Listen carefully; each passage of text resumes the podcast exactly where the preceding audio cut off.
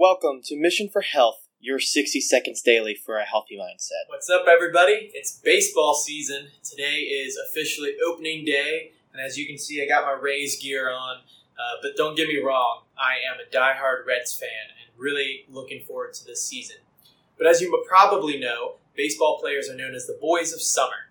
So the Boys of Summer, they play 162 games a year. And how in the world do they prepare themselves for that?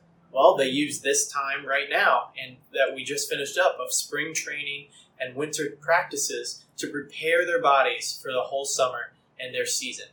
So, what are you doing to prepare yourself for the summer right now? Are you wanting to have that bikini body or maybe even just lose 10 pounds? Are you working towards that or just hoping that it'll happen by, by not really changing anything? If you're looking to figure out a way to prepare yourself for the summer, I encourage you Let's schedule a free Health Explore and let's look at your current goals and help you realize your full potential. I know you won't regret